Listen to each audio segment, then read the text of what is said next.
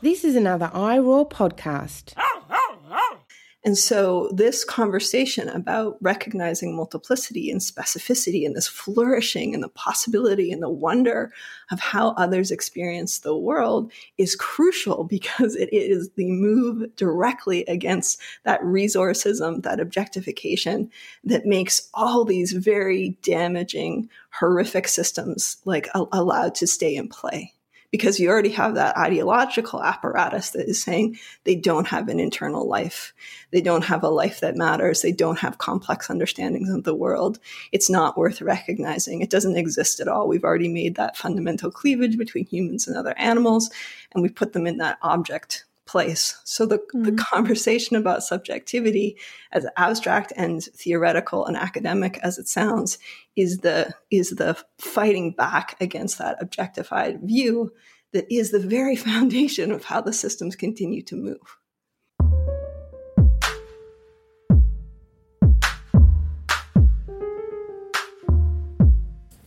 Welcome back to The Animal Turn. This is episode six of season two, where we focus on the theme of animals and experience.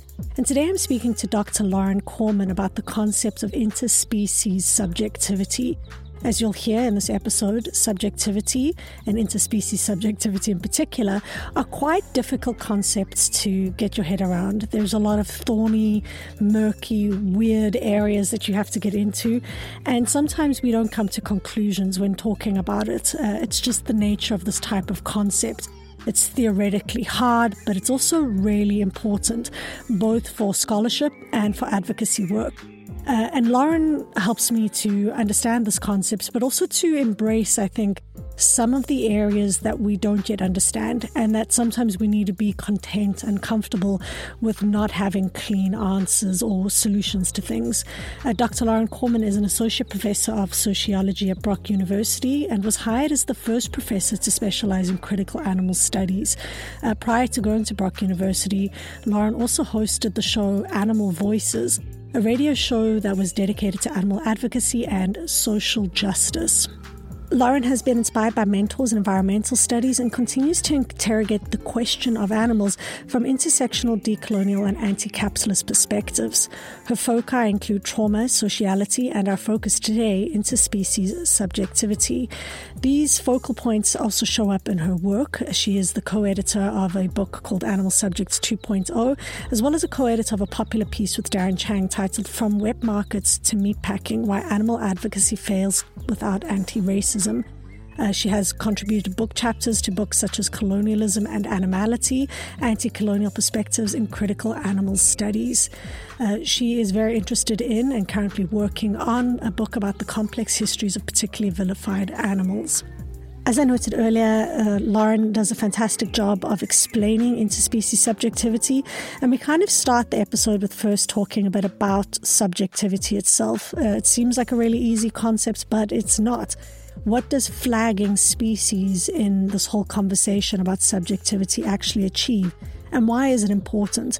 And I hope that you will find that uh, uh, something I learned while actually conducting this interview is that considering and understanding subjectivity is actually crucial to understanding animals' experience.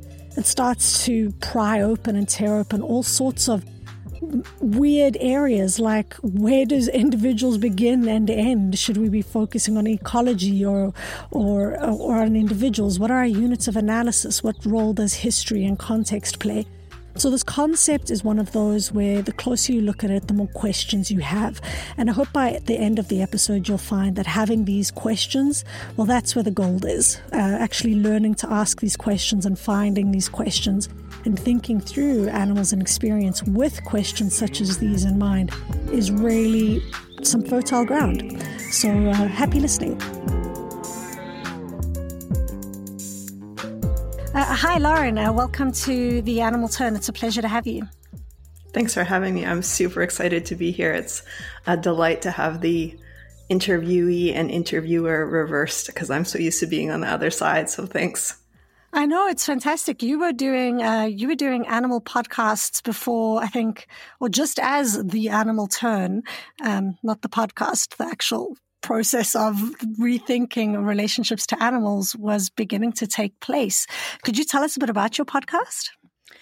Sure. It was, well, it was primarily a radio show that became something called a podcast in 2004. We were part of a collective that uh, was running a show out of CIUT 89.5 FM in Toronto with a group of people who had sort of passed the baton over the years. And I had ended up with that show with a collective of women in 2001.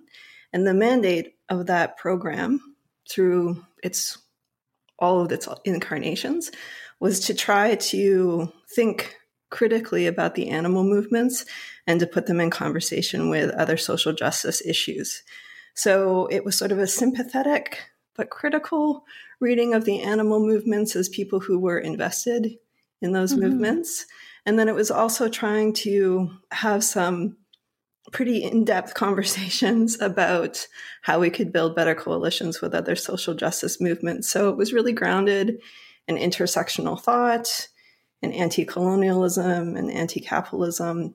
And it was one of the few critical or any animal based radio shows of the time. So it's been amazing to see the proliferation of animal media and, and podcasts. So we had been on the air, I think that show had been on the air since 1998. I inherited it in 2001. And podcasting becomes a thing in 2004. And we sort of said, well, okay, well, I guess we could put this on the internet. And that really was fabulous to experience because suddenly we had international um, listeners. People mm-hmm. like um, folks from Igualdad Animal in Spain would listen to a show that we might do, let's say, uh, on Gary Francione, and then say how it informed their work. Or we had um, sometimes even slaughterhouse workers who were able to tune in from places like Arkansas, who you know saw a sympathetic voice for workers' perspectives in, in uh, meatpacking.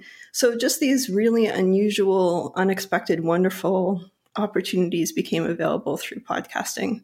So we were doing both the live aspect through CIUT and then putting the shows online. And we developed quite a big archive through that process.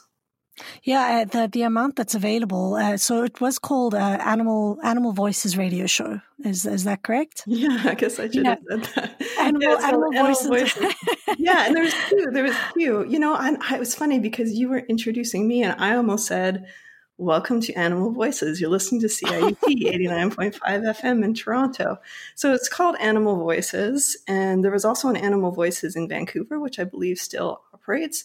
And actually, that term animal voices or that phrase animal voices was just so popular at the time this idea of being the voice of animals it was this really important metaphor that mm. our radio show was in that legacy of really focusing on this notion of animal voices, which became the central theme of my dissertation. Yeah, I was going to say, like a voice and and voicelessness is a really important part of your work, and and so I've I've been trying to read uh, some of your work, obviously in the lead up to this, and it seems I was going to ask which came first, your interest in voice or the the podcast. I would say it was the work that I was doing in the feminist movements in the 1990s that really attracted me to the notion of voice. I would argue that voice is really the popular way of talking about subjectivity. And as far as I can tell, it is still the central, if not one of the central metaphors of most social justice movements. And it has um, a particular kind of saliency within the animal movements um, about the responsibility that activists have to speak on behalf of non human animals. But the feminist movement in the West relies really heavily on the voice trope as well. It's, it's a move against objectification, it's about reclamation of the um, subject within the public sphere. There's a whole bunch of important ideas that are packed into how people commonly use voice. And mm-hmm. in the 1990s, when I got started off in politics, voice was just really in the air. It was something that people were um, fighting for. They wanted to be recognized as having a voice, a chance to um, represent represent their own experiences. a lot of that was coming out of critiques of the white Western women's movement that had been speaking on behalf of other women and not taking into consideration um, queer voices and voices of women of color, voices from the global south, etc. So it was the terrain. And I think in some ways it's still a sort of linguistic terrain in which people negotiate ideas about who and what and it means to be a subject. Mm-hmm. So, so the idea of being a subject and being able to speak. Uh, so, this seems like the themes you're bringing up in here is to speak is to have a voice, and to have a voice is to be a subject. And uh, I think that must pose some particular problems when you are looking at animals. Uh, I imagine that when people now in hindsight maybe think about uh, a variety of activist movements involving humans, you think, okay, well, humans are able to speak in languages other humans are able to understand. So we're able to have a voice. Have you found that you've run into particular problems when trying to navigate the idea of animals and animals speaking for themselves? It's a lovely question. It's one that I tried to answer in 300 pages or more of dissertation writing and i and i felt like i just scratched the surface because so many of the different ideas that you're linking together this idea of you know speaking um, and voice and subjectivity they're they're unique um, in some ways uh, within the western tradition because they're tied to humanism a lot of those concepts and that's something that i tried to look at sort of the particularity of when people in dominant discourse in the West talk about voice, what are they what are they really saying? and they're talking about um, agency. That's one of the important ideas within voice. They're talking about a capacity for resistance, and they're talking about a reclamation of ex- experience. So we have that resistance, agency, reclamation of experience. Those sorts of things that I would say are part of um, subjectivity within the sort of dominant Western tradition.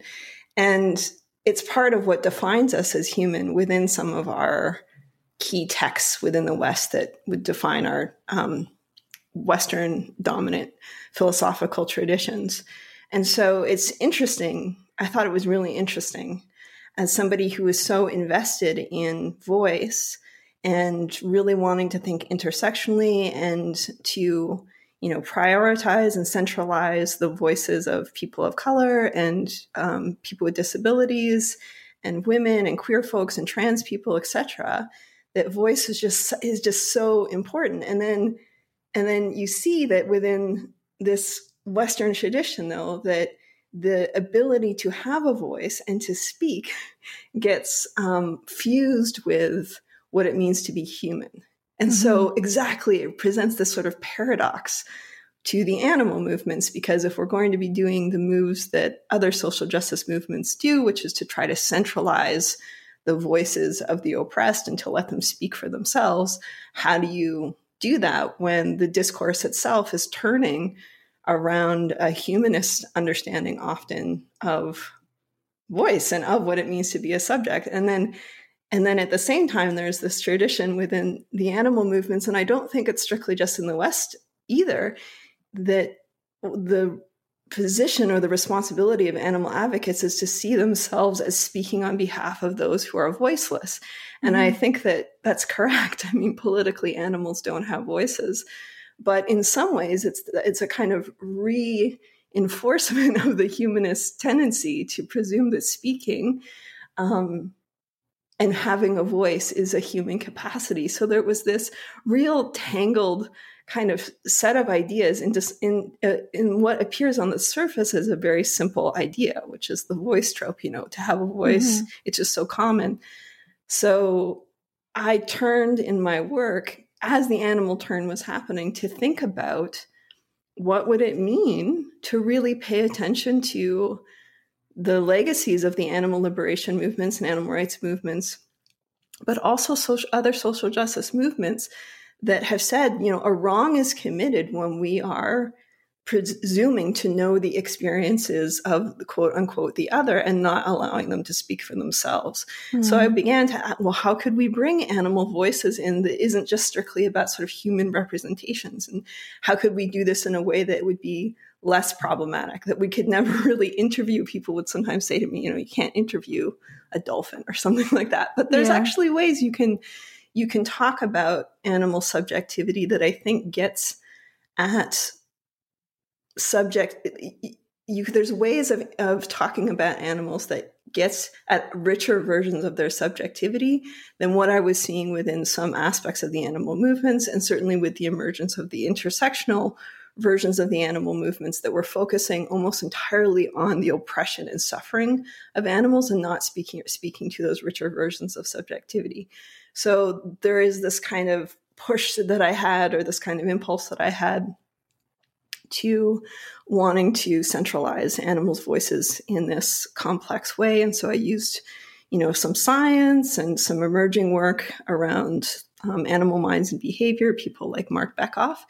And mm-hmm. I tried to also be aware of people like Paulo Freire, who talks also centrally about voice and teaching, that really just having a bunch of voices at the table while that's important and maybe the first move, that that really wasn't enough for what we could we would consider liberation or moves towards liberation. That this is informed for me um, by people like Spivak who talk about that you also need to have a structural analysis and policy change and those sorts of things. So I'm always cautious when I'm talking about this with people because they say, "Okay, great, now everybody has a voice. So what?" Like it yeah. can't be just the proliferation of voice if it's not paired with a larger political and social um, set of policy and structural changes and at, at, that systemic level as well. But I think it's absolutely essential um, to the work so, that we're doing. So it sounds like there are several things happening with regards to to voice at the one level, there's voice as an embodied experience, something that we say, something that we, you know, we shout, we scream, animals call, they bellow, they, they shrill. Um, so to have a voice and to make a vocal, a vocalization seems perhaps different to what is being said when we say voice and politics. Uh, and then later on, now right towards the end, where you might have voices that are heard, but potentially how they are heard matters. Uh, because let's say you have several voices all speaking at a table whose voice is privileged, right? Uh, and especially when different voices start to compete with one another.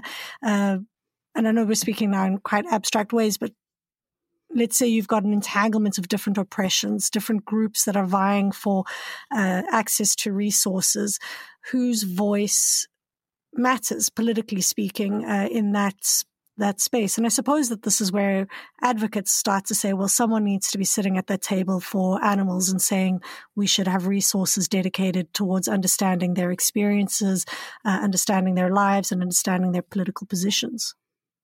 Yeah, I, to- I totally agree with what you're saying.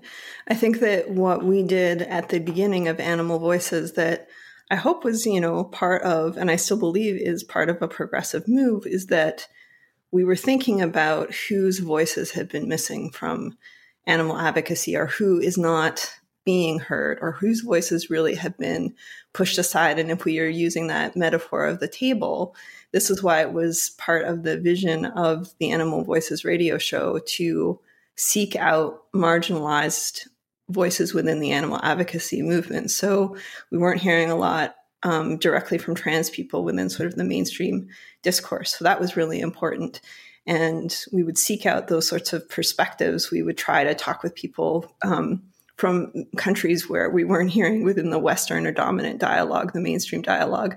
Um, we would seek out activists to talk about their own local contexts and so the way that we would think about sort of disenfranchisement of people is something that we did a lot of at the, at the beginning of the show and continued to do with the show. However, I don't think there was as much kind of dedication in the early period to think about how animals come to that table through our representation um, mm-hmm. in ways that might limit or also open up possibilities. So it's not that I thought that people were doing things wrong necessarily. There were things that I was critical of, but I really started to take that question of voice seriously. And the embodiment that you're talking about seems part of that answer. So, how are animals in their embodied communication? This is something that Barbara Smuts talks about. How do they express themselves in a way that we could still say is meaningful? We don't have to say, oh, they're so different from us and there's no continuity between us. And therefore, I'm going to just step back. Because this is also something that the feminist movement did. Like, we don't want to keep making those mistakes. So we're just mm-hmm. going to step back and let you speak for yourself without recognizing, I think, what you're getting at about power. Mm-hmm. And that sometimes it's not enough to just say, well, we'll let you represent yourself because the the power dynamics in the room mean that some people are going to be heard or some beings are going to be heard and others aren't. So there's the embodiment piece like actually paying attention to um, communication but also i guess transcending that more physical side of what we would consider um, communication and to really think about the internal lives of non-human animals and ways of doing our homework better that would centralize how they experience and know the world. And so that if we are going to act as translators or advocates speaking on their behalf, that at least we've tried to be in that space with them and the entanglements that you're talking about to try to be more honest about the way that all of that stuff is jumbled together. Mm-hmm. You know, is it you know it's not that an indigenous person or person of color or trans person gets to have the full picture in terms of representing non-human animals but i think their voices should be prioritized in the conversation and at, in having a seat. But i also think there's i think there's room for some of that to mingle with um, scientific understandings field work about um, the multicultural societies of sperm whales, for examples, like how to also think about that in relationship to addressing this question of disenfranchisement or um, oppression that occurs within the animal movements itself and broader society. Uh, so I, I, definitely want to get to the idea of subjectivity, which you've brought up, I think, several times, and how voice is you know, inherently part of subjectivity and how one comes to understand themselves, I guess, as a subject. Uh, but before I do so, something you were saying there was pretty interesting about oppression and saying whose voices should be privileged when having this conversation. And and now this is quite a thorny uh, area and one I think where people start to not really know, as you rightfully said earlier. Um, you know, feminist groups might say, okay, it's not my place to speak on behalf of others. So how do I navigate this realm?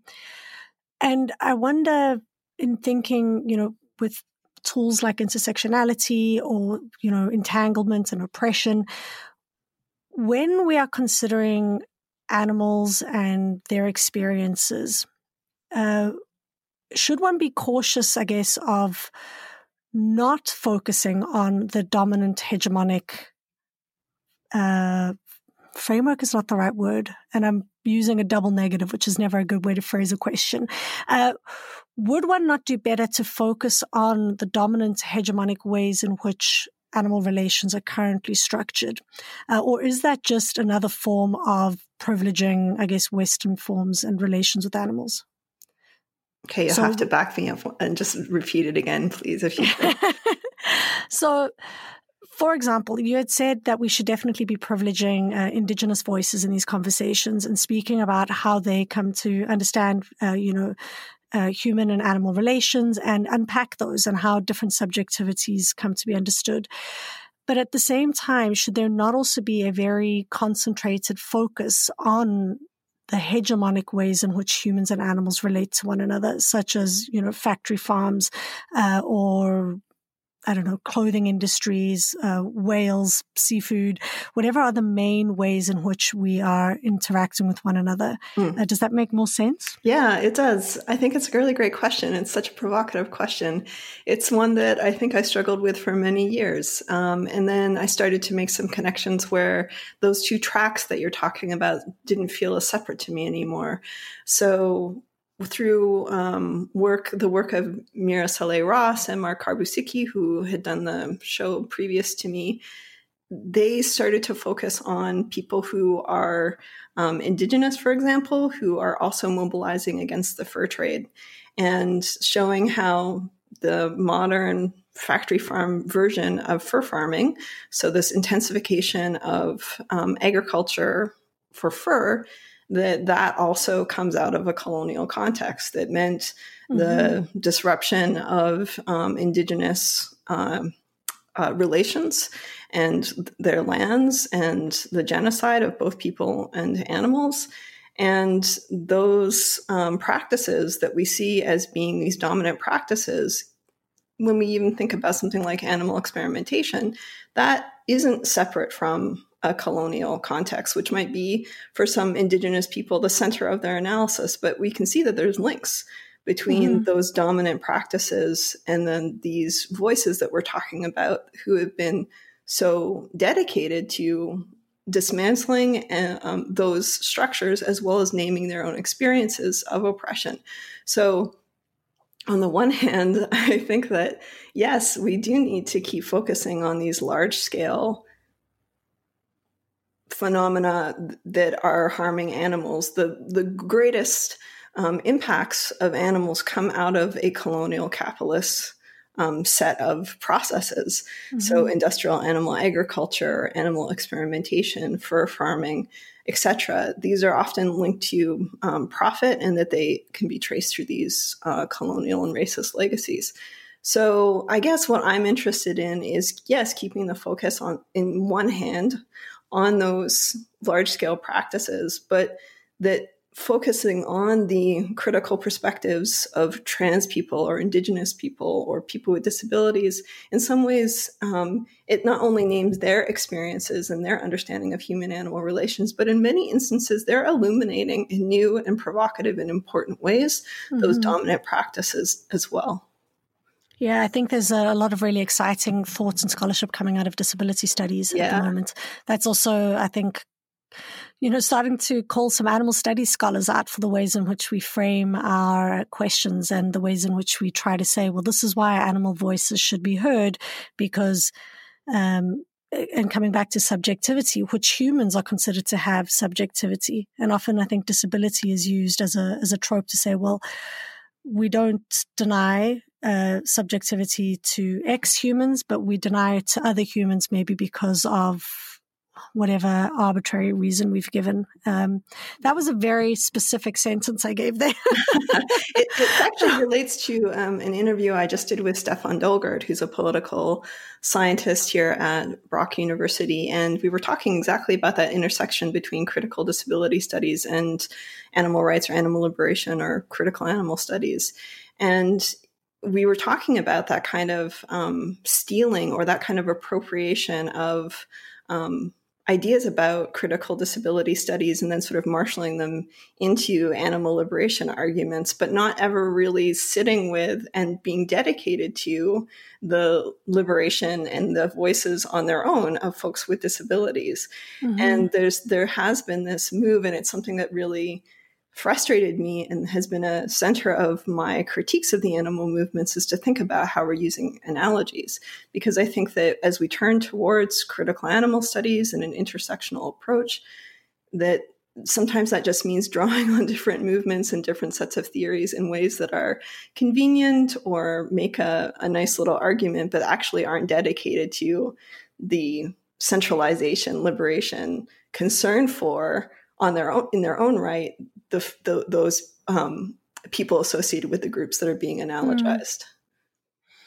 Mm. I think that's really, really important because there are all of these overlaps and these tensions. Um, there seems to be a lot of really uh, interesting and inci- exciting thought, you know, with regards to, you know, animalized humans and humanized animals and how, you know, that's been used across history to privilege some animals over some humans and some humans over some animals and that it's never really as clear and clear and clean cut as you know animals versus humans mm. that it's all very contextual it's all uh, very much located in specific places um, uh, which is shaped also by different cultures and different ways in which we come to understand our relationships to one another uh, what is pure what is dirty um, I just want to re shift a little bit here to thinking about subjectivity. So, our, our focus concept for this episode is interspecies subjectivity. And you've mentioned the idea of subjectivity several times uh, so far already. Could you perhaps just tell us what, is, what does subjectivity mean? Uh, it seems like a really obvious concept, but is it really? Right. um, yeah, you've asked me this maybe this our question already, and I actually didn't answer it fully, and so I apologize for that. So, subjectivity, the way that I'm using it, is about recognizing that living beings are different from inanimate objects, essentially. So, I have a subjectivity, and you have a subjectivity, and other sentient beings have subjectivity in the sense that they are conscious in the world. They're conscious, um, experiencing beings, and they have perspectives, they have desires, and then we would say perhaps in sort of animal liberation discourse that they have um, interests. Mm-hmm. So you could kick a chair and they don't have an interest in not suffering. Uh, whereas if you kicked a dog, we would say that they have an interest. I'm not going to get tied up with that particular term, but we would recognize that they that they are not an object. And though even even it might be too easy of a dichotomy to talk about subjects and objects. I think it's an important distinction. It's one that I think is still meaningful. Um, it's certainly meaningful within our legal regimes when we think about persons versus property, which is sort of can be understood as subjects versus objects. Mm-hmm. And so that's what I'm talking about. And then when I'm talking about interspecies subjectivity, I'm talking about different forms of subjectivity that are made possible through our relations with others. And in some ways, this goes back to the point that you had just made about culture and context and specificity. And this, in some ways, is drawing on the work of Donna Haraway, but it's also drawing on um, anti colonial scholars um, such as Chandra Mohanty, who really talk about that we come into who we are, we come into our being through our relations with others. And that's what I'm talking about when I'm talking about intersubjectivity, that we're, we are who we are by virtue of our relations. And so those can be relationships with other um, non human beings or human beings or the environment. Um, but the kind of intersubjectivity that has been really fascinating to me is, is um, the kind of possibility between building better human animal relations, mm-hmm. in part um, by paying attention to how animals relate to other animals and then how animals, from their own perspective, as much as possible, are relating to us. So, this is work like Barbara Smuts, who are they're really shifting this idea of the teacher um, to animals that there can be something that we could learn about building better relations and being um, and, and achieving this intersubjectivity or recognizing this intersubjectivity by really paying attention to non-human animals. So, so subjectivity, it sounds like it's operating almost at an individual level. Um, you have a subjectivity, whereas intersubjectivity is focused on the sinews between individuals, the relationships that they forge with one another or through being in relation to one another. Um, is that is that kind of in the right ballpark? Yeah, I, I think that I've been challenged on that though recently. And in my own work, I think about popular films now like uh, My Octopus Teacher, who talk about subjectivity in a way that, or show us subjectivity of an octopus, for example, that's not maybe the same kind of subjectivity that we might talk about when expressing our own experiences or what it means to be human. So I'm a little bit cautious to say it's about individuals because in some mm-hmm. ways, the the way that I'm conceptualizing subjectivity is that subjectivity is about experiences and relationships in the world. And so there's really no subjectivity that could be sort of distilled out um, and just associated with the individual because we're already so porous and who we are is always made through those enmeshments and those relationships. Donna Haraway is much more eloquent on this po- on this point. Um, but the argument that Chandra Mohanty makes about social subjectivity is that, say, for example, the category of woman, what it means to be woman, is going to be always particular to place and context, and mm-hmm. that emerges out of that context. And there is no distillable woman that we could, you know, somehow stack up all the criteria and say this is what it means to be a woman because the experience of subjectivity is always going to be particular to place which would include culture et cetera et cetera and this is where i feel like people like claire jean kim and her work on what she calls taxonomies of power is more helpful than the way that some of the articulations of intersectionality have been in relationship to animals. So instead of thinking about just points of intersection between different groups or different forms of oppression or how we understand the subjectivity and the oppressed subjectivity of various different groups that we instead think about um, subjectivity and the experience of, oppression as being um, enmeshed within fluid taxonomies of power and that um, what it means to be an animal is in relationship always to what it means to be human. And what it means to be human is going to be in relationship to various different racial categories that are produced out of that dichotomy.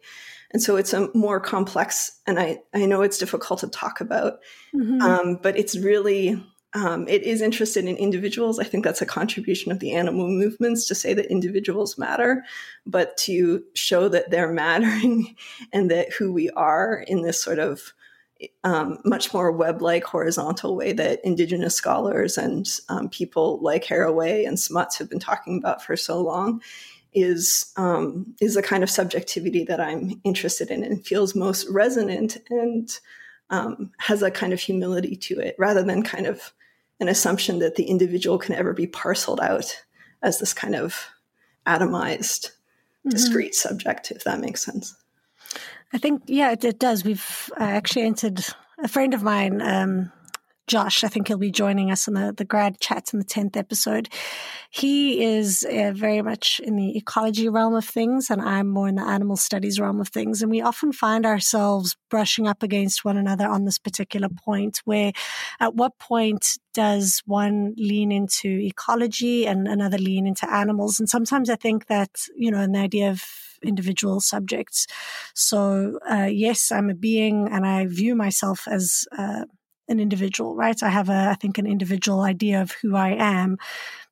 I'm Claudia. Um, I live in the world as a person that's got a variety of different relationships, but how Claudia manifests uh, matters depending on what room I'm in and who I'm talking to at that particular moment. So, um, yeah, I think maybe our, our, vocabulary is still not quite there yet, but I don't know if I'm I'm not uh, I'm not fancy enough yet to know that. I think, um, but that we are still. I think we're both individuals and beings in relation. Um, and how do we do respect to both of those? So how do I see a baboon as a baboon, but also as a being in relation to a zookeeper? Um, and then should we be speaking about the baboon and the zookeeper, or should we be speaking about the relationship between them? Um, so, what is the subject matter? Mm. Oh, you know, one of the ways that maybe I can bring it into more concrete terms, because I think that the the questions you're raising are so important, and the tension between ecology and critical animal studies, or a more sort of animal studies approach, or animal liberation, is is vital. I feel very fortunate that I came out of environmental studies that was kind of walking amongst these amongst these worlds. But I think part of the difficulty of articulating these ideas is that um, they're just complex. You know, mm. I remember struggling with some of these issues when I was, you know, and I still do, and writing about how do I do this? How do I bridge exactly the kinds of issues that you're talking about. And I remember a professor writing carefully. So I think that we can do that carefully.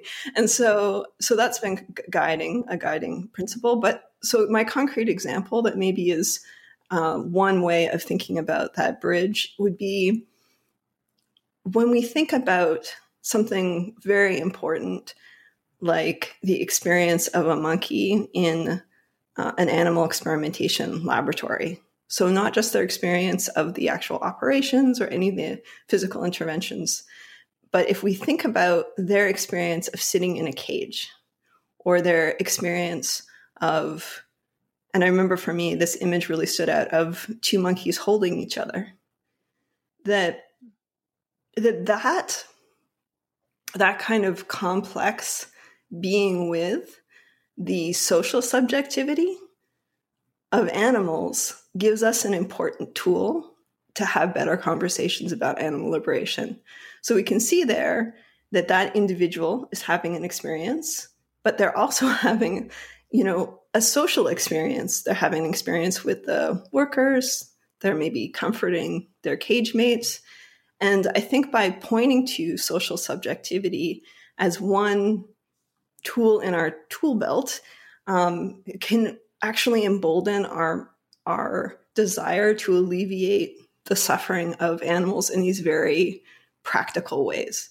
And so mm-hmm. that when I'm pitching an argument about animal experimentation, if I'm going to talk about the individual lives of those animals, I'm going to be talking about their rich social capacity, what their lives can be like, not only in terms of their individuality, but what, what it means to be a monkey in place in a mm-hmm. natural mm-hmm. environment um, and all the richness that is there. And that when that is reduced, as it is so severely within a laboratory, we know better what is lost. And I feel mm-hmm. that we are better in a position to do that representing of their subjectivity. And that part of that, to me, seems to be about acknowledging, at least for animals that we would consider social, their, their social capacity as well their emotional capacity, their social capacity, their cultural capacity. It actually helps us through speaking about subjectivity in more complex ways to mount better arguments for animals. Mm-hmm. So they don't matter just because they're individuals. They matter also as as individuals, but as beings that have really complex, wonderful, full, rich lives, uh, and they those lives deserve to be understood. Uh, and this and this takes me back to something you said right at the beginning of the episode about the power of voice in in advocacy movements, and one of the one of the moves uh, in movements is to reclaim experience, to reclaim what experience uh, means, and the focus of season two here is experience. So, how do you think focusing on these types of rich, complex ways in which animals are, uh, you know, within their own species and across species. Uh, how do you think we could do better to reclaim those experiences? And I think you've hinted at it a bit here, but as scholars, what are the what are some of the tools we could do in our writing and in our observing to better reclaim those experiences and move away from some of the essentializing moves you're talking about? Yeah, thank you for using that word too, essentializing. That's an important one. I've been talking about reductionism, for example, um, I think for me, a, a, lot of it relates to humility, to begin from a place of thinking about how animals within our traditions and our understandings have been active participants in their lives, um, active resistors and agents. Um, people like Jason Hribal talk about history from below, which would include looking at the histories of animals resisting their captivity in zoos, for example. So, thinking about the sort of from below perspective um, is important to the work that I do. And I think it's a kind of attuning that we might um, consider about how um, animals are agents um, and actively resist. So, even in an animal experimentation lab, I know people like Sunaura Taylor have pointed to this, and I've written about this as well that within an animal experimentation lab, animals are resisting all the time. There's mm-hmm. documents about how to restrain animals. Um, within many university public documents, they talk about all the different ways that you can protect yourself when an animal's fighting back. So I think thinking about resistance is important, thinking about agency. So, how animals haven't been passive victims. It's part of the reason why the question of voice is so important to me because there is a tendency at times to talk about animals as sort of pass, passive, hapless victims. And mm-hmm. that's true in some ways, but in, in other ways, it's really an erasure and it's a kind of reductionism of their lives. It doesn't do justice, and I don't think it's as honest as it could be about how they've been shaping the world. And so, again, to go back to Barbara Smuts' work, that if we are to build better relations to animals, we have to think about how they change the world and move in the world, and then how that changes us as well. And that has always been changing us. They've always been part of human experience. And to think about them as teachers and to think about the dialogue between humans and animals as going two ways, I think is essential. So for me, I turn to cognitive ethology, which is the study of animal minds and behavior and some of the really incredible field work that's been done on you know baboons and other animals to really learn about how they socially construct their lives Um, it's a turn towards indigenous knowledges that have been talking about animals as relations for a very, very long time. And mm-hmm. the critical animal studies is not inventing a new. Um, those are a couple of ways. Also, you know, Don- Donna Haraway talks about being onto the God trick. You know, the idea that there's sort of an objective reality in the world is kind of this God trick that assumes that you can know from everywhere. And so I think to do the kind of work that you're talking about, we resist that and we realize that we're always coming from, as she would say, partial perspective, that there's we're always situated. She talks about situated mm-hmm. knowledges and partial perspectives. So there's a humility with that. There's a, an attempt to try to understand the other as much as possible on their own terms, but realizing that that we are never going to get it fully right, that we're probably going to screw up a lot too, actually. Mm-hmm. I think that's something that my grad students struggle with as they hear some of this and then they just feel overwhelmed. like, how can we, po- we can't possibly, and I'm always going to be this, doing this colonialist appropriative move and I'm always going to be representing the other. And then they run away from it or they just feel mm-hmm. kind of s- scared. And I don't think I, I don't think that's what I'm talking about. I'm saying it's an invitation into that complexity but that is paired with a dedication to make real change in the world. I'm not interested in subjectivity just because I think it's a neat idea about animals. It's because yeah.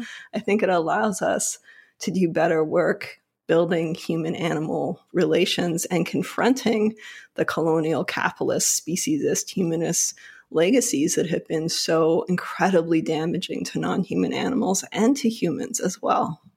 Mm, I mean, I think it's incredibly you know, a subversive train of thought that the, the minute you start to see someone, whether that someone is an animal or a human, um, you know, even even a, a, being of different sorts, whether you actually start to see mushrooms and you actually, even though I don't fully understand how mushrooms work, the you know, watching that recent documentary on mushrooms just changed my world, my ability to actually see them, the extent to which they were visible in in my world changed. Um, and it's it's not full, it's not complete, but I think I respect mushrooms more. Yeah. And uh, I think that if we start, as you say, to just be a bit more attentive to not just some animals, but many animals and many of the relationships that we have, both those, you know, uh, I had Kathryn Gillespie on um, in the previous episode, and we spoke about proximity and that there is something to understanding the relationships that you are in yourself and those that are really quite close to you, the the animals in your home,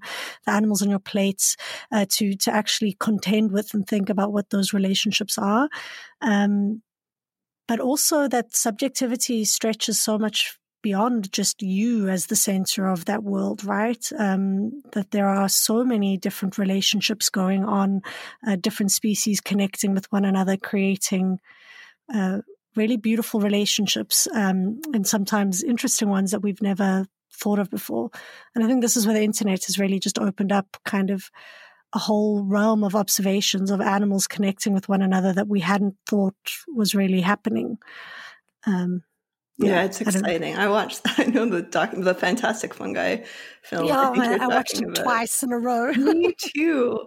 I love that. I think that I think that it's easy, or maybe it's been easy for me in a conversation to talk about complexity in a way that can feel daunting. And mm-hmm. I think by pointing to wonder as you are, thinking about the possibility and the um, extravagant multiplicity of life and it create mm. how it creates itself and all the different individual experiences um, embodied within that that can be a marvel that can be this tantalizing wonderful thing to contemplate that might inform our activism and our scholarship and then along with that comes responsibility. So if we're mm-hmm. attending to that, if we're really opening ourselves up to that, how do we grapple with the very material consequences of these systems and processes that are so damaging, that cause so much suffering, that perpetuate this objectification?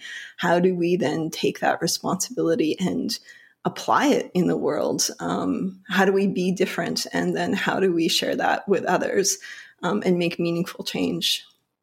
Mm, those are the big questions.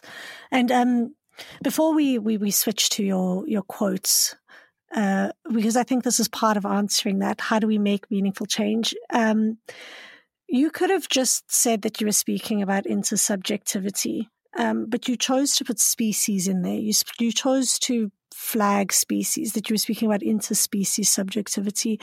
Why why the move to to do that? Why the move to put species in between instead of just focusing on all relations? I think that there's still something to be said for particularity. You know, people have pointed me in the over the years to actor network theory and I have drawn on some actor network theory and various different other forms of posthumanism um, that I think are trying to get us to do some of that broader ecological work or even to think about technology in new ways as being part of this landscape of multiplicity and part of that wonder that I was getting at. Mm-hmm. And I, I, appreciate that. I think those critiques of my own work are valid. Uh, but like the idea of voice, even though I think it's um, fraught in many ways, it's still useful as a placeholder. And I still think it's important right now to flag species.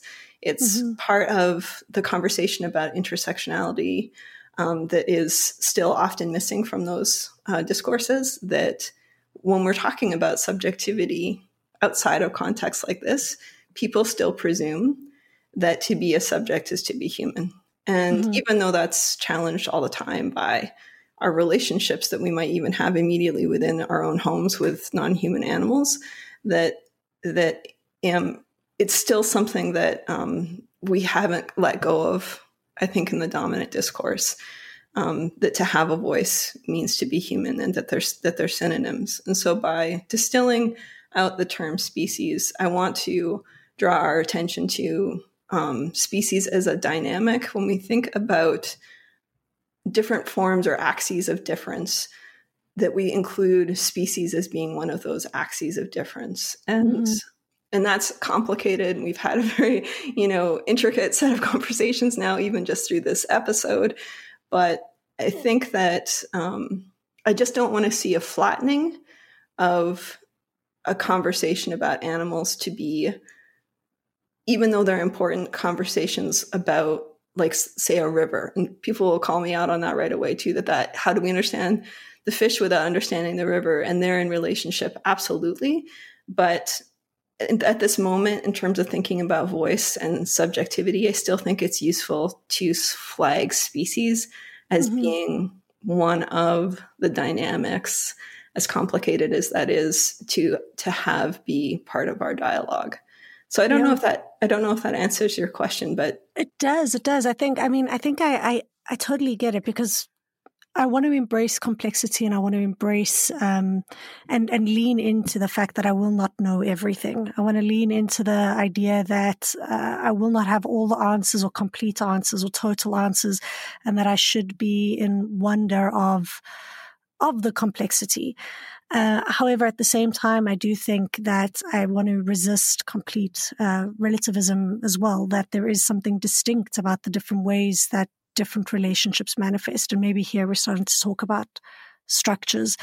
But what what work does it do? And and I've been having conversations with people about the dichotomy, you know, the human nature dichotomy. Uh, if we collapse that and we say, okay, it's all nature, there's no human, what work does that do? What does it uh, what does it achieve? I think politically, uh, when we're trying to talk about what work needs to be done for the world or for us, um, versus because uh, it's hard. Because I, I, do think that that dichotomy has been used to really sustain a whole bunch of. Uh, you mentioned it right at the beginning of the episode. You know, relationships of mastery. Mm. Um, but at the same time, there is a certain power to recognizing that those categories have manifested, uh, whether or not you know we use them, we operationalize them. Species is operationalized all the time in different power moves, so there is something to be said about flagging it and bringing it out. I think in what you're talking about here. So to say species is to orient yourself, to focus, um, to say that this is the particular relationship mm-hmm. I'm looking at. So I totally, I, I think I got it, um, and I really appreciate it. Yeah, it's it's one of the reasons why I struggled. I think in environmental studies, as much as it was such a nurturing place for me to do my graduate work, is exactly for this reason because people would be talking about unpacking notions of nature and that even in very radical incarnations of that discourse the specificity of non-human animals was lost and so mm. it, I, it, often wasn't possible to talk about um, pigs for example as being you know su- subjects with their own experiences because the discourse was so dedicated to understanding those animals as being outside of nature because they had been domesticated, they're seen as artifacts, they're polluters, and that um, even though we might say, well, you know, the contemporary environmental movements and thought has um, changed, and there's more an accommodation of thinking about domesticated animals who have really seen been seen as kind of contra to nature within a lot of environmental discourse, mm-hmm. and there's an openness for them now, but I still don't think that um, we're getting at the specificity within some of those, not only um, forms of ecological thought, although there are people who are making those connections.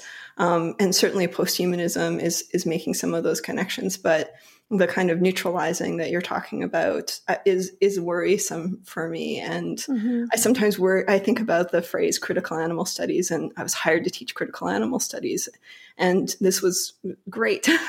And and i'm so i'm so honored that i've had a chance uh, to do that. But there's the sense that um, as i move towards posthumanist ways of understanding the world that the category of the animal starts to feel so flimsy because mm-hmm. it does get integrated into um, these larger discussions. And then I think in trying to be more equitable and horizontal in our thinking, or web-like, or um, any of those those metaphors, that um, that we're losing, we're we're losing exactly the point that I was trying to make the beginning about subjectivity to think about the uniqueness of the of the um, individual and the individual in relation to others and made possible through others. So it's it's a difficult line to walk. I feel very indebted to environmental discourse because they've often people who are in, invested in those areas have offered important correctives to me, and um, so I, I welcome them in. But I'm not, and I don't think they're asking me to to lose the species piece. But I can see how in this mm-hmm. time of the animal turn that it can start to feel antiquated to be invested in these categories. But I like I like what uh, Julia Kristeva says about even the idea of identity. That I think she talks about it as a button. You know, it fastens something in place. Mm-hmm. And we don't have to be particularly invested in the category, but it's still a fastener. And I think yeah. that we can unpack it all, but these are still fasteners in the world. And that's how I feel about the idea of voice. And that's how I feel about the idea of subjectivity as well. They're imperfect categories or terms, but they're part of our discourse right now. And I think that they're still workable in ways that um, have great potential. And I've seen them have great potential in my teaching and the writing that I've done and in my own activism. Fantastic. Um, yeah, I think that is a that's a good place for me to to say fantastic. I think you just summed it up so well there. And and you brought up your teaching, um, which something that blew my mind when we were talking prior to the episode was you had mentioned that you are the first ever hired professor of critical animal studies. Is that correct? So I'm still a sociology professor, but I was the first professor hired to specialize in critical animal studies. That's what they were hiring under. That was the umbrella that they were using in the job description. So that's exactly what I've got to teach. I also teach contemporary social theory, which includes some critical animal studies as well. I think all of my work inevitably does. Mm-hmm. Um, but m- the m- majority of my teaching has been in the area of critical animal studies. And so that's been really interesting because over the 10 years that I've been teaching, the ideas about what constitutes critical animal studies have dramatically been changing, or they've really been evolving and they've been contested in this incredibly vigorous way. And mm. the work that I was doing in my early years and in the punk scene and the feminist movement of the 1990s, there were really people who were doing intersectional animal work, but it wasn't called critical animal studies at the time. And I was using you know, intersectional feminist theory to think through questions of voice in this very early way. Um, that would do things like, you know, in my master's, I interviewed slaughterhouse workers and people who worked in factory farms because I was noticing that their voices are often absent from the animal movements. And I think this has changed, but at the time it was that they were just demonized as being horrible monsters. So I wanted to move against that and mm-hmm. to have them share their experiences and to link that into an anti-racist understanding or or you know a broader labor critique and that sort of thing. And so the kinds of frameworks that I was using were really lending themselves to what was later called critical animal studies. So I was at the right place at the right time because I was doing the radio show, which was sort of doing critical animal studies before it was mm-hmm. named as such, about thinking, you know, how does economics or how do economics inform human animal relations and so powerfully disrupt them or um, traumatize animals and humans and how are species relationships informed by broader colonial and racist legacies? And how can we honor advocacy which has been something that's important to critical animal studies to stay in dialogue with what people are doing grassroots movements? Those are all things that were really important to me. And then again when we talk about placeholders that critical animal studies was that button. And i was doing that work and i was recognized I think, by other sociologists in the department as somebody who had been doing that bridging. I had done a comprehensive exam area in my PhD about animal agriculture and the histories of domestication. I had mm-hmm. looked at labor theory just on its own, not necessarily in relationship to thinking about animals. I wanted to understand histories of um, labor in the United States and Canada. So I'd also done that work. So some of the things that we might identify as critical sociology were already salient in, in my work. And then it was about bringing the animal question uh, into conversation. So that's wow. been the journey for me. That's uh, I normally ask people about their journey right at the beginning of uh, the show, so I'm happy that we we got to hear some of how you you came to be where you are, and thank you for all of the really important work that you've done to to make those bridgings. I talked about the two monkeys holding each other during my dissertation. It was one of the times I really got teary, and I also got teary talking about it in this interview as well. Oh, really? I think it's just such a grounding image for me about the mm. work that I'm trying to do. You know, to kind of keep that in mind, those sorts of those sorts of moments and what's at stake, right? Yeah, it's sometimes we have these really big conceptual discussions, which are so important, but to just bring it back and have have in mind that there are beings that experience the world who these uh, you know who these these conversations matter for. Yes. Mm. it's uh, it's hard and it comes back again to what you were saying about voice. Uh, it's really hard to straddle that line and that that kind of criticism of how can you speak for another um, you know what kind of power dimensions are happening and whose voice matters because everyone wants to speak on behalf of animals and how can i say that my understanding of an animal's experience is superior to the person next to me? Um, but still like you say those those two monkeys hugging one another um, or the squeal of a of you know of a pig in distress like i think it just really draws home that it is it matters. It really matters. It matters to that pig and those monkeys. Mm-hmm. yeah, and I think that I think in some ways we can make some assessments about how people do that better and those who do not. Somebody like Barbara Smuts, or you know many people who run sanctuaries who I should just give m- much more acknowledgement to, and I tried to do during the radio show. Um, people who have those sustained relationships with non-human animals, where they're really paying attention, I think mm-hmm. do get at something about non-human animal subjectivity in ways that are better than the person who understands their dog as simply operating out of a genetic script and being food driven and um, that their behaviors, um, if they're acting out, are a testament to them trying to gain territory or to be alpha mm. or something like that. That to use those common sense narratives about animals, I think, is to do that representation poorly. And so, as much as I'm, you know, interested in sort of respecting the variety of different perspectives um, that people have towards non-human animals, I think there's I guess there's a way that I would still be willing to make some assessments about the closer, sustained paying attention um, mm. in a humble way to um, non human animal subjectivity that isn't completely like everyone gets to have their say, or yeah. the other side, which is we can't speak. I think that we actually have a responsibility, as difficult as it is, to do it carefully, but to not do it is also a kind of speaking. So there's really yeah. no kind of out that's so. that's so true. Like I've I've stood in the, the dog park and I've heard folks talking, you know, about particular breeds, and they'll say, "Oh, but I've got this breed. That's what, this is what they do," um, and it's it's sent me down like a kind of a thinking trail where I think, okay, so you've got a particular breed that has been bred. They they've been constituted to behave in a particular way, um, and I get that. I get that biologically you know their biology does matter and that that this does but then it's to reduce who that dog is who um i don't know and you know who joey is in the park who is joey?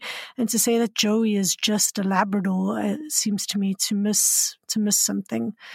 Um and and they don't seem equal. They don't they don't seem the same way of trying to understand his experience of the world uh, to reduce him to breed or to reduce him to yeah i don't know i don't know if i'm making any sense no, there but absolutely. I, I, the sort of representation from the outside i'm this is i think the argument of edward said and orientalism that it is part of the process of a colonial view to represent the other without consulting the other and this is something that we see enacted over and over again. And it, it's something that concerns me very much about some forms of ecology or how that gets take, taken up in a popular way.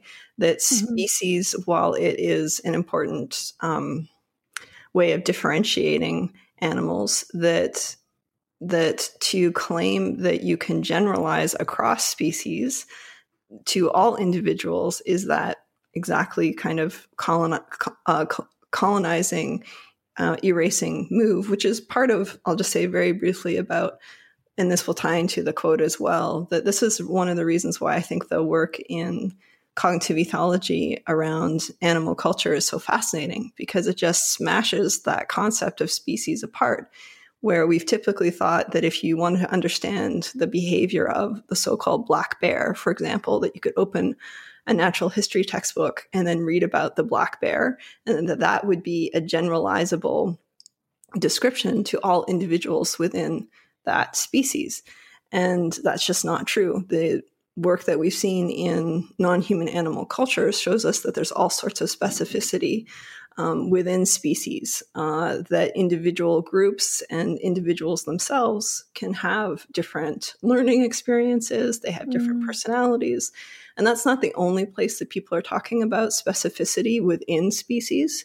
Uh, but I think it's a really interesting place. It's a really interesting site uh, to explore what we're talking about. We're really talking about sperm whales, for example.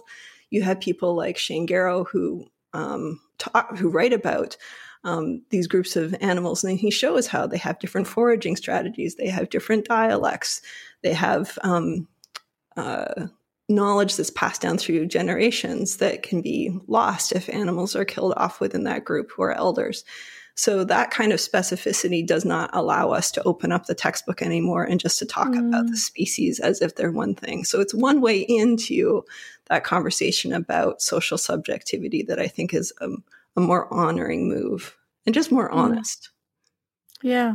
Um, and more yeah more honest more genuine more reflective i think of what yeah. the the multitude of experiences are uh yeah i think we need to if we're looking after like for multi for, for multiplicity i think it's an odd word to say for multiplicity and complexity with within our own species i think and we see the varied ways in which we've come to live we see how we've you know changed our environments and altered the ways in which we are in relation with each other, uh, it seems to me it seems to me just incorrect somehow to think that all other species would not have any sort of complexity like that. To think that we are the only ones that would have, you know, everyone else would be reduced to a page on a book, like you say, whereas us as a species have just so much variance, so much complexity. Uh, I just, there's certainly overlaps between us as different people. There are ways in which we as a species have overlaps and are alike uh, from different nations, from different groups. From uh, we're certainly alike, um, but we also we're also not alike in all ways. Um, and I think that to hold those two in tension is really hard. Um, for for many of the reasons that you've spoken about today, but it seems to me, as as you've rightly pointed out, you're just incorrect somehow to think that all other animals, all other species don't have that dynamism. Mm-hmm. I think that's a really great way of putting it. I was going to just rephrase what you already said, but I, I think just to bring it back right to the beginning of the interview, that we talk about voice and you think about other social justice movements and people struggling to have their individuality, their unique experiences, their forms of agency, their forms of resistance to be recognized and to be articulated and to have them flourish um, within the public realm and um, within within groups themselves as a resistance against objectification. It really, despite the sort of complex philosophical or even abstract conversation that we have, it's exactly this that pushes against the objectification that our economic system rests on in terms mm-hmm. of its understanding of non human animals. So we begin with an understanding of a cow in an industrial dairy farm as a very reduced version of who they actually are. They're seen as a machine, they're seen as a producer, they're seen as sort of dull witted if there's anything sort of happening inside their minds at all.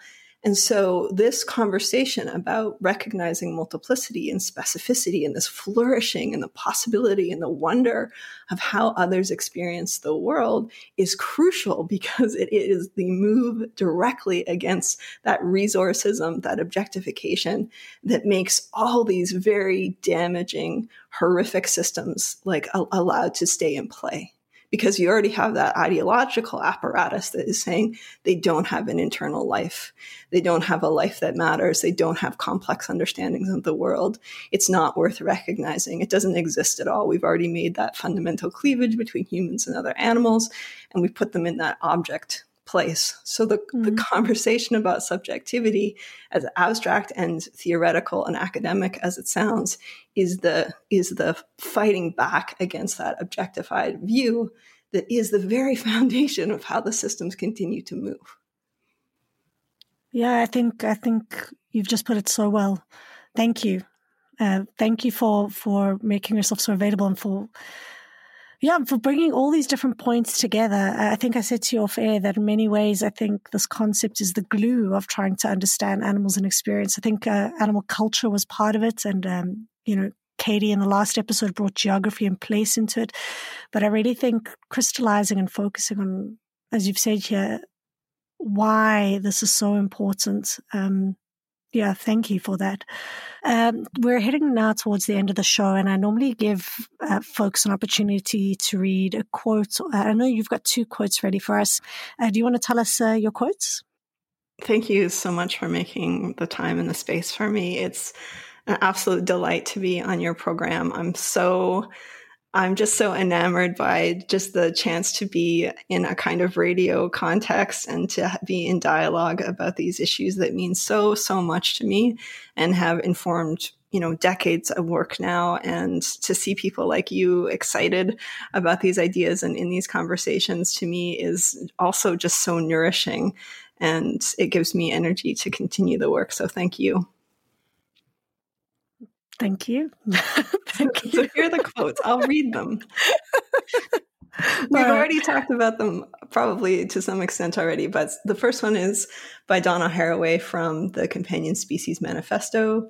dogs, people, and significant otherness. And the quote that I pulled out is beings do not pre exist their relatings. So I've talked about that already quite a bit. So I'm not sure if that's the quote that I'll focus on. But the second quote is by Barbara Noske from a book that I think still stands the test of time, written in 1997. It's called Beyond Boundaries Humans and Animals. And Barbara Noske, I think, is really a radical. She's not often, I think, talked about enough. She writes, Satisfied as they have been with the gulf between human subjects and animal objects, most social scientists have done nothing to fill the gap between humans and animals. Instead, they have remained essentially passive, never bothering to ask what human animal continuity means in their own sphere. What is more, they have been bending over backwards in what they thought would be the best defense of humanity's uniqueness, while surrendering the whole tricky terrain of continuity to the devices of the reductionistic and objectifying biological sciences. Mm, that so nicely sums up some of the things we've been talking about today. And uh, I think Barbara Noske has come up several times, uh, actually, in readings I've had in the past two or three weeks. Um, she seems to have just had her finger on the pulse uh, early on. Um, yeah, that definitely brings a whole bunch of what we've spoken about today with regards to you know, continuity, discontinuity, the, the significance of actually focusing on particularities while at the same time holding in suspension all of these and embracing uh, complexity.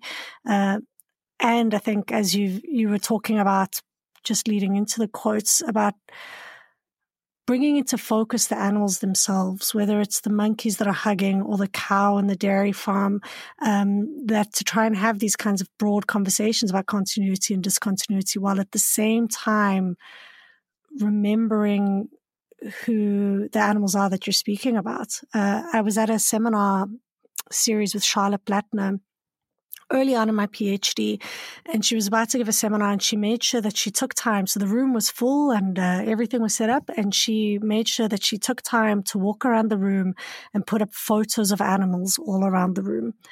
And I'd never seen someone do that, and I haven't seen someone do it since. But she she had kind of said it's really important that we see the animals, that that we sit and we have these conversations about subjectivity and we see who the animal is uh, at the same time.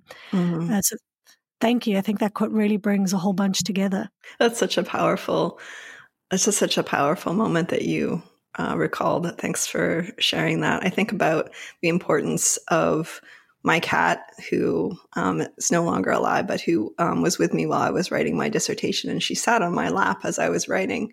And it did bring me into a kind of accountability that I'm not sure I would have had. I think it sometimes is easy to go off into some of these abstract and interesting conversations and lose sight sometimes of the material uh, realities and the kind of responsibilities uh, that we have to non human and human flourishing.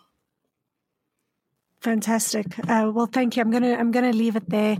Um, it's been an awesome conversation. Uh, what if we could just maybe have a quick one minute conversation? What are you currently working on? And if someone is interested in finding out more about your work, where can they find out, find you, and find out about your work?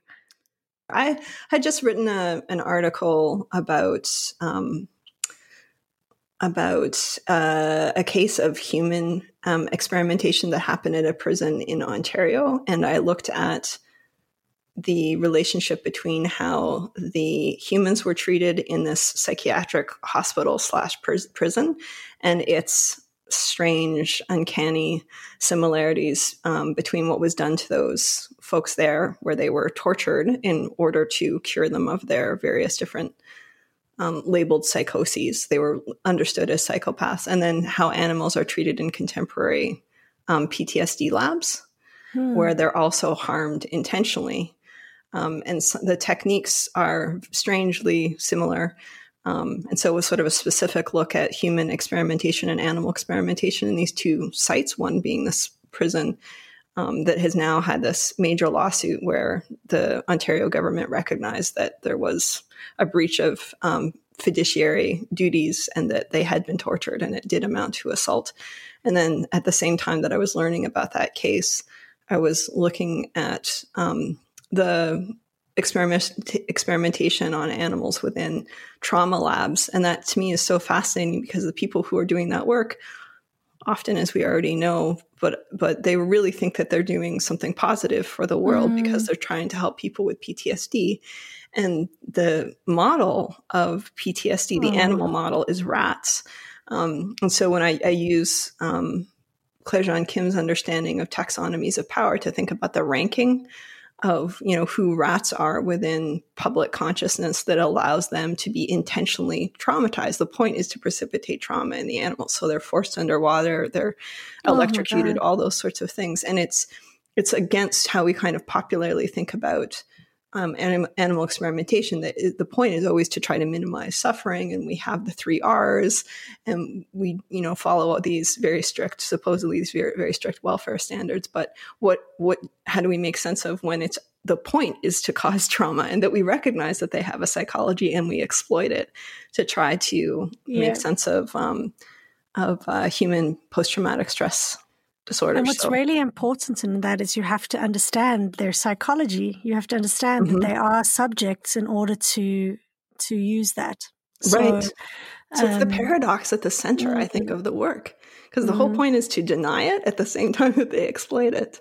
Exactly. And and it happens in a whole bunch of, I think, institutions that rely on animals. So even zoos, what, I read a paper, I can't remember which one, but where it was saying, in effect, zookeepers have a very astute knowledge of how animal psychology works, what they need to be happy, what they need to be sad. Um, and that somehow this makes it even more egregious, some of the things that are done, because you know that they're not just mm-hmm. things, but you're somehow using that. You're holding both of those discourses at the same time, but operate like operationalizing them quite differently. Um, yeah, it's really so. You've already written that on on yeah, it's yeah, it's for um, a book called Building Abolition, which is a it's an abolitionist perspective on the prison industrial complex. And so I'm one of the people who are talking about human animal relations as well. And there's another scholar who's talking about um, his witnessing of the importance of human animal relations of men who are in prison with um, animals that they've been able to take care of within prisons. So there's mm-hmm. a couple of entry points where people are talking about something like the prison industrial complex in a way that would include animals in the analysis. So it's it, it's exciting to be part of that book. So that just I just completed that. And is it is it published already? That's just coming out um, it'll be coming out this year. The most recent publication is from Colonialism and Animality, where I try carefully, I hope, to talk about the kind of limitations within critical animal studies and quote unquote post colonial thought mm-hmm. to know that there isn't enough acknowledgement of animals as being cultural beings and that how this disrupts actually both sets of ideas um, about who animals are. So it's a, it was a very tricky article to write because I'm not sure if I'm in the position to really critique post um, colonial studies, but mm-hmm. I do think there are others who have pointed to the humanism of that field. And the conversations about animals' culture is pretty important if the center of the field is reclamation of culture, which is what yeah. the work of post-human or post-colonial theory is doing is exactly the kinds of things that we were talking about earlier. But the assumption is always that culture is a human experience or and it's part of what makes us human. So that's that just came out in colonialism uh, in the uh, colonialism and animality book. Yeah, I read I read that this this morning. It's so interesting. It's it's such a good paper. Uh, if, folks, if, if, folks want to um, find out more about you and your work, uh, do they just head over to the Brock University website, uh, or do you prefer to connect with people on Twitter? Um, how how should people get in touch with you if they're interested in more? Um, yeah, people can just write me directly. I haven't really stepped into Twitter too much. Maybe this will be incentive to do that, but people could start, I guess, with Twitter, or they. I'm absolutely open to receiving emails as well. Perfect. And uh, just thank you once again. I know we've had, we ran into several issues on trying to get a date pinned down, but you've been so gracious and available. And uh, thank you for spending so much time with me here this evening. You're welcome. Can I ask you a quick question? Yeah. So quick maybe at some point, if you'd be open to it, if you think it would fit with your show, I could interview you. That would be fun. And that would be a cool way to have a previous talk show host do something. that would be really fun. Um, I'm not sure I'm yet, um, I yet have something to say. it's a classic grad thing. But um, yeah, I would definitely be keen to do that. Uh, the next season is hopefully going to be looking at animals in the city, which is where my some of my research is sitting. So yes, thank you so much for offering that. I think that would be a lot of fun. I would love to do that, but no, no pressure. I understand. I understand that feeling of like I'm not sure if I'm ready to to do this, but um, it would be it would be a delight for me, and I'm so curious to hear more about your work as well. Oh, thank you so much. Now I'm excited. Now I'm Great. like, ooh, now maybe I need to think about the next season so that I can put myself in it. Now, now I'm kind of thinking, okay, maybe there is some pressure. Yes, we should do this. I think it would be great. awesome. Once again, a huge thank you to Lauren Corman for joining me today and for being so generous with her time and thoughts. Uh, another thank you to Animals and Philosophy, Politics, Law and Ethics, Apple for sponsoring this podcast, to Jeremy John for the logo, and Gordon Clark for the bed music. Make sure to join me in the next episode where I speak to Sue Donaldson about the idea of multi species communities. So we started to talk now a bit about subjectivity. What does it mean to be a subject? What kind of questions should we be asking and thinking about with regards to subjectivity. And now we're going to move a bit broader. How do these different subjects come into relation with one another? What kind of communities could we possibly think of when we start to move away from just thinking about communities as only being human? So make sure to join me next time. This is The Animal Turn with me, Claudia Hirtenfelder.